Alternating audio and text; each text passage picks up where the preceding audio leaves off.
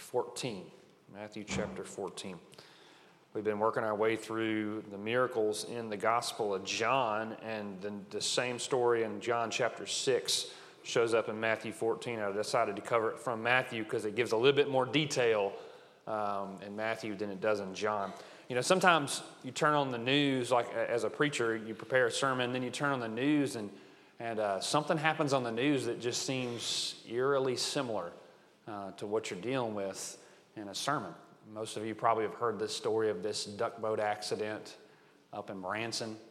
And just what a tragedy, you know, to think about being out there on that lake in the middle of that storm and uh, in those boats. Kim and I have ridden on one of them duck boats, and I don't think I'm going to do that again. Um, after seeing that, it just, no way, I don't, I don't think so. Um, but we come to Matthew chapter 14, um, which is the story of Jesus um, and the disciples. It's, it's, really first the story of the disciples going through this one particular storm. And so let's pick it up in verse 22, Matthew 14, verse 22. It says, Immediately he made the disciples get into the boat and go before him to the other side. That's the other side of the Sea of Galilee. While he dismissed the crowds. After he had dismissed the crowds, he went up on the mountain by himself to pray. When evening came, he was there alone, but the boat by this time was a long way from the land, beaten by the waves, for the wind was against them. First lesson I want us to see this morning is that following Jesus will bring storms. It will bring storms in our lives. You know, if you think about what's going on in the life of the disciples at this point, you know, they just had been on the mountaintop experience. Jesus had just fed 5,000 plus people. 5,000 men plus the women and children um, on that very bank of that very Sea of Galilee. And was probably the, the, the high point, the, the big moment for them as disciples. I mean, Jesus was beginning to gain popularity. John chapter 6, verse 15 said the crowd wanted to make Jesus the king right in that moment. And so the disciples could have easily gotten caught up, caught up in that moment, you know? I mean, they love their, their, their teacher, their rabbi. They want to see him become this, this big figure. You can imagine that they probably could get caught up in all that excitement, all that energy, and say, Yes, let's make Jesus king. But Jesus instead the Bible tells us here, puts them in a boat and sends them across the, the sea. And you really can kind of imagine this picture of Jesus hurrying them into this boat and literally pushing that boat off, shoving that boat off the shore and saying, Guys, head that way. Go that way. And so the disciples begin to head across this sea, and I can imagine that Peter was probably at the helm shouting instructions to the other guys. In less than 24 hours after what might have been the biggest moment of the, their ministry so far, they suddenly find themselves in the middle of a life threatening storm. Now, the Sea of Galilee is kind of an interesting body of water. Um, it's about eight miles wide in its widest point from east to west, and it's about 12 miles long from north to south in its longest point. And it sits about 700 feet below sea level, and then there are these mountains on the side that reach about two to 3,000 feet above the surface of the water. And so these storms, it, that, that sea is known for these storms that would roll over these mountains and suddenly just drop on the, on the lake. And the, it can go from being this peaceful body of water to suddenly being this just torrent of waves and of wind and of rain. And that's exactly what happened here. The disciples found themselves in one of these storms. They were engulfed in the storms. In John chapter 6, verse 19, tells us that they were about three to four miles offshore at this point. And all night, literally, they had been fighting at the oars, trying to get their boat to go the direction they wanted to go, but they had no success whatsoever. But here's something to think about the disciples were in this storm because Jesus sent them that way. He was the one that put them in the boat. He was the one that pushed them in that direction. Now, that's not to say that he was punishing them. It's not to say that they were there because of their own sinfulness or there because of some captain's error, took the wrong path. But Jesus put them in that boat and he sent them out on the sea in that direction. And Jesus, being the one who knows all, knew exactly what they were headed into. Verse 24, let's, let's read that again. It says, But the boat by this time was a long way from the land, beaten by the waves, for the wind was against them. And so, as they paddled in the direction that Jesus wanted them to head, as they were sitting there rowing, looking at that point where Jesus said, Go there, suddenly that wind and those waves were doing all that they could do to drive them in the other direction. And I think that's a picture of something that we deal with on a regular basis. If we are faithfully following Christ, we're going to end up fighting against this world. The wind and the waves of this world are going to end up trying to push us away from the path in which Jesus wants us to follow. If you set, to, if you set out to live your life according to the Jesus way, you are no doubt going to find yourself fighting against the world's ways at some point, if not at many points. As you seek to live your life according to Scripture, you're not only going to find that the world doesn't understand it, that, that the world does things differently, but that the world fights against us along the way. You know, we live in a day and age when so many uh, live based on a different understanding of right and wrong, based on a different understanding of purpose and why we are here, based on a different understanding of, uh, or different guiding principles. And as a result, we as Christians can sometimes feel like that we're going the opposite way on a one way street. Like we're trying to, like we're a fish trying to swim against the current, like we're a, a kid trying to run up the down escalator. But the truth is, is that we don't just walk uphill, we actually live in a world that fights against us as we do. Just like this wind was driving these disciples in the opposite direction of where they needed to go. And we see it as parents, as you try to raise your kids in the fear and admonition of the Lord, but the world not only disagrees with you, but fights against you in doing so, and the world tries to separate you from your kids.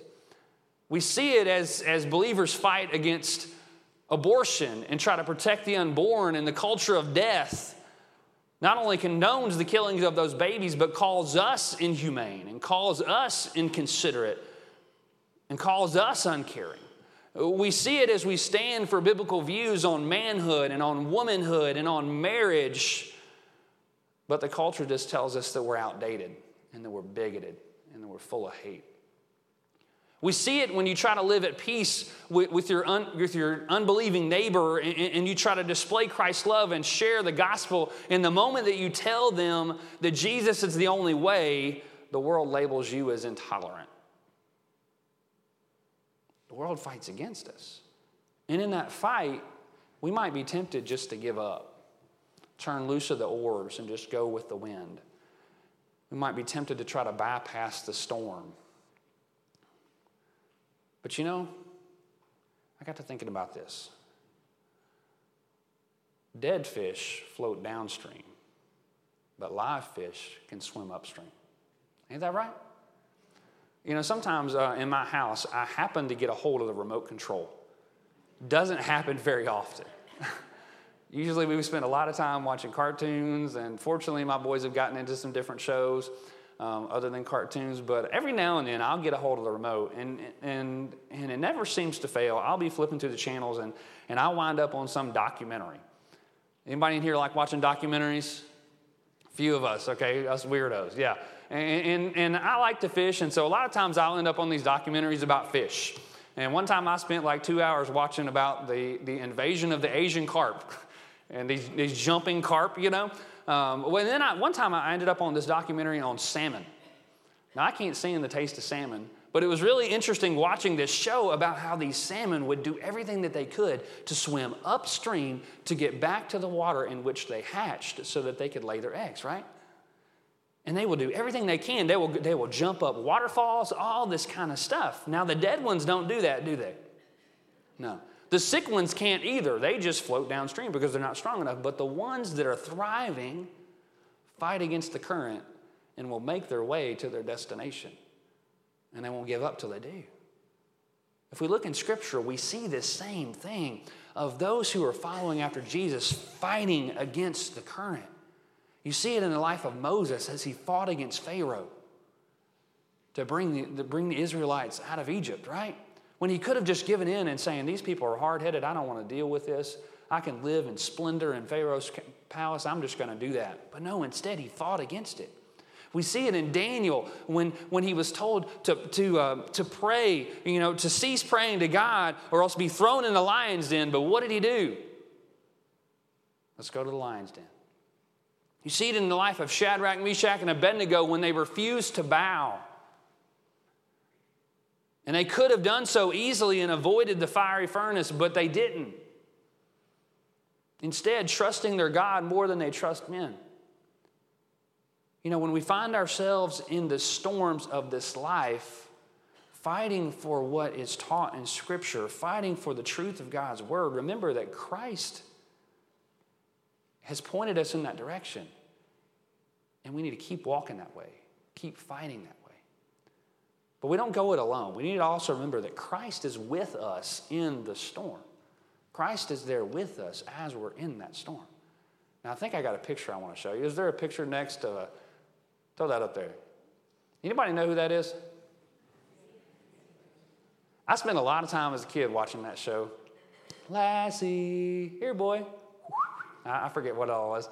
You know, and the theme song would start. You know, and, and if y'all if y'all don't know, if you're too young to know who that is, um, that dog is named Lassie. That little boy's named Timmy. Timmy always got himself into trouble. Pretty much every single episode, Timmy fell in a well or he wound up in a mine full of dynamite. Something like that always seemed to happen. He would call for Lassie, Lassie would run and find Timmy's dad or somebody, and they would automatically know, oh, Timmy's in a mine, let's go, you know? And they would know exactly where to go. And in 22 minutes, Timmy would be saved every single time. Isn't that true? That dog could solve all the world's problems just in time for the commercials every time. It was amazing. You know? The disciples had someone even better than Lassie. Let's look at verse 25. It says, And in the fourth watch of the night, that's between 3 to 6 a.m., he came to them, walking on the sea. And in fact, before he came to them, in Mark chapter 6, verse 48, this is what it said. It said, And he saw that they were making headway painfully, for the wind was against them. The wind was against them. He saw them. Jesus is up on the mountain praying, remember that? And he looks down and he sees that little boat fighting against the wind, fighting against the waves, fighting against the storm. And he didn't stop. He didn't just watch, he did something. You know, in our struggles against this world, as we try to live our life against the current of our culture, we might think that God has abandoned us we might think that God doesn't care. I, I, I wonder if the disciples in that boat were thinking, why in the world did Jesus put us in this boat? Why did he do this to us? But the Bible makes it clear that in our darkest hours, God sees. Psalm chapter 139, verse 7 puts it like this. I think it's going to be on the screen. Where shall I go from your spirit? Or where shall I flee from your presence? If I ascend to heaven, you are there. If I make my bed in Sheol, you are there. If I take the wings of the morning and dwell in the uttermost parts of the sea, even there your hand shall lead me, your right hand shall hold me. If I say, Surely the darkness shall cover me, and the light above me is night, even the darkness is not dark to you. The night is bright as day, for darkness is as light with you. Eh, I can imagine, maybe, who knows, maybe the disciples thought of that verse right there. You know, out in the middle of that boat, and it talks about being there in the uttermost parts of the sea. God is there. He not only knows us, He not only sees us, but He's there with us. We see that Jesus came to them. Verse 25, Matthew 14, 25 says that Jesus came to them walking on the sea. And this was not a fighting walk. It wasn't like he was swimming, it wasn't like he was fighting the waves. He was literally gliding across the water as if it was nothing. Reminds me of Job chapter 9, verse 8, where God is described as being the one who alone stretches out the heavens and treads on the waves of the sea. And so the one who comes to us, the one who fights with us, is God Himself, is our Creator, our Savior, the same God who can calm the storms with the sound of His voice. And so Jesus walked those very waves and took that same path that the disciples had been fighting all night, and he came to them, and those waves were no match for him. Look at verse 26. But when the disciples saw him walking on the sea, they were terrified and said, It is a ghost. And they cried out in fear. But immediately Jesus spoke to them, saying, Take heart, it is I. Do not be afraid. You know, it's really no wonder that the disciples responded the way that they did. I think if I had been on a boat in the night in a storm and I saw somebody walking toward me, I would have said the same thing. I would have been terrified, you know, because they they had never seen Jesus walk on water before. They had no clue what was going on, but Jesus not only came to them, but he spoke. Take heart. It is I. Do not be afraid. Jesus spoke words of peace, words of comfort, words of encouragement. He's telling them, be confident, be courageous, because I am here and I'm coming to you. And so even fear had nothing against Jesus. And his mere voice had the power to wash away fear. And the same is true for us. We have no reason to fear this world and to fear what the world throws at us. Why? Because Christ is with us, He is walking with us. Can you imagine their reaction when they heard that voice? They are fighting against those waves that the boat is probably taking on water. They think that they're seeing something coming through the, the, the, storm there, and they're probably terrified, thinking they're hallucinating. And all of a sudden, they hear that voice. They know that voice. It is I. I can imagine at that moment, all the fear disappeared. And suddenly they went from cowering over to, to like thinking, this is it. We're going to make it. We're going to survive. Because his presence has the power to remove our fears. Now, verse 28, we come to next. The story takes another turn, and I want us to see one final lesson here.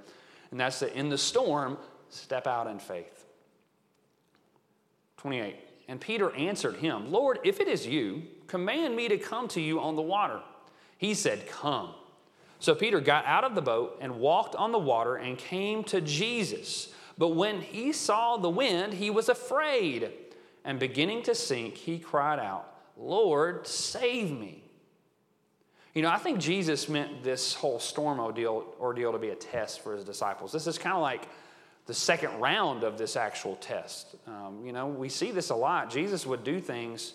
There's a couple times Jesus did things two times. When he fed the 5,000, that was like test number one. Well, then later he feeds 4,000, and the disciples do the exact same thing. They wonder, where in the world is he going to get all this food? Well, he does the same thing here. This isn't the first time that Jesus has been in the middle of a storm with the disciples. Over in Matthew chapter 8, verse 23, um, Jesus is in the boat that time, and a storm comes up. You might remember that story. Jesus is asleep in the boat, right? And they rush to him and they wake him up because they're scared to death. What are you, they're like, What are you doing, man? You're sleeping and we're about to die here. And in verse 26, Matthew 8 26, Jesus, it says, And he said to them, Why are you afraid, O you of little faith? Then he rose and rebuked the winds and the sea, and there was a great calm. And the men marveled, saying, What sort of man is this that even the wind and seas obey him? Now, some might knock Peter for trying to walk on the water and failing here. They might think, oh, Peter, just this guy has no faith. But I wonder if he's the only one that got the test. I wonder if he's the only one that saw the similarity here. Here the disciples are in the middle of a storm, wondering what's going to happen next. You know, I think Peter realized that, you know, the last time this had happened, Jesus had been in the boat and Jesus calmed the storm from within the boat. And I think Peter realized that the safest place for him to be was not in that boat. The safest place for him to be was next to his Savior. In the middle of the waves, next to his Savior. And so, so Peter left behind his comfort zone and went straight for Jesus. Christ has called us to leave our comfort zones.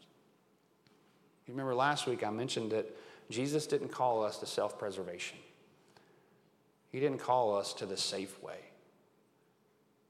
He called us to risk it all. It was William Carey, a missionary, who said, Expect great things of God and attempt great things for God. Those are powerful words. Now, why did Peter fail? Well, he did sink. We know that much. Verse 30 tells us why he failed. It said, But when he saw the wind, he was afraid beginning to sink, he cried out, Lord, save me. And so, what was it that made Peter sink? He took his eyes off Jesus and put it on the waves. He allowed those waves to block his view of his Savior, and he got scared again. He began to sink. Kind of like last week, feeding the 5,000. Why did Philip not know what to do? He allowed his circumstances to outweigh his faith, right? But you know what I think is interesting? What did Peter do when he did sink? He looked straight back to Jesus. Now, my natural instinct would have been in that moment probably to start swimming back to the boat, right? Uh, you know, you start to sink, you start, you, I would want to go straight back to that boat, but not Peter. Peter didn't look back to the boat. He didn't realize the boat was what was going to get him out of this predicament. He knew it was his Savior, and so he called out to Jesus. And all these sort of things that Peter was going to, just cemented in his mind exactly who Jesus was the fact that he is God. And he is the only one who could save him. You know, a little later in John chapter 6, after this story takes place in John 6, um, Jesus begins to teach to the crowds, and it says that there were many that walked away because they could not grasp what Jesus said. They said, This stuff's too difficult. We can't handle this. And I want you to hear what happens. In John chapter 6, verse 66, it says, After this, after Jesus is talking about um, some, you know, teaching them. He says, After this, many of his disciples turned back and no longer walked with him. So Jesus said to the 12, Do you want to go as, away as well? And listen to what Simon Peter says. Just hear these words. John chapter 6, verse 68. Simon Peter answered him, Lord, to whom shall we go? You have the words of eternal life. And we have believed and come to know that you are the Holy One of God.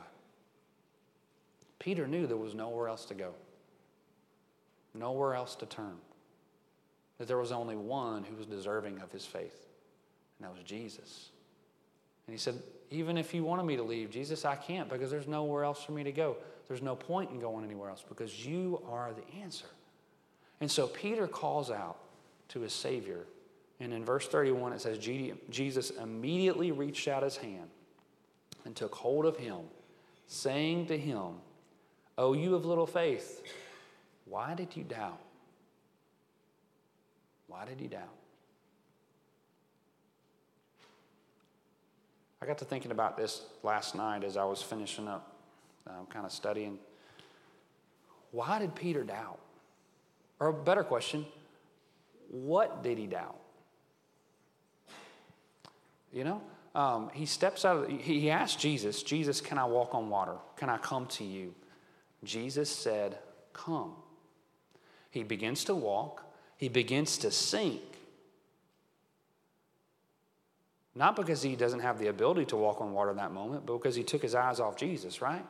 When he begins to sink, he calls out to Jesus because he knows Jesus is the one to save him. So he's not doubting Jesus.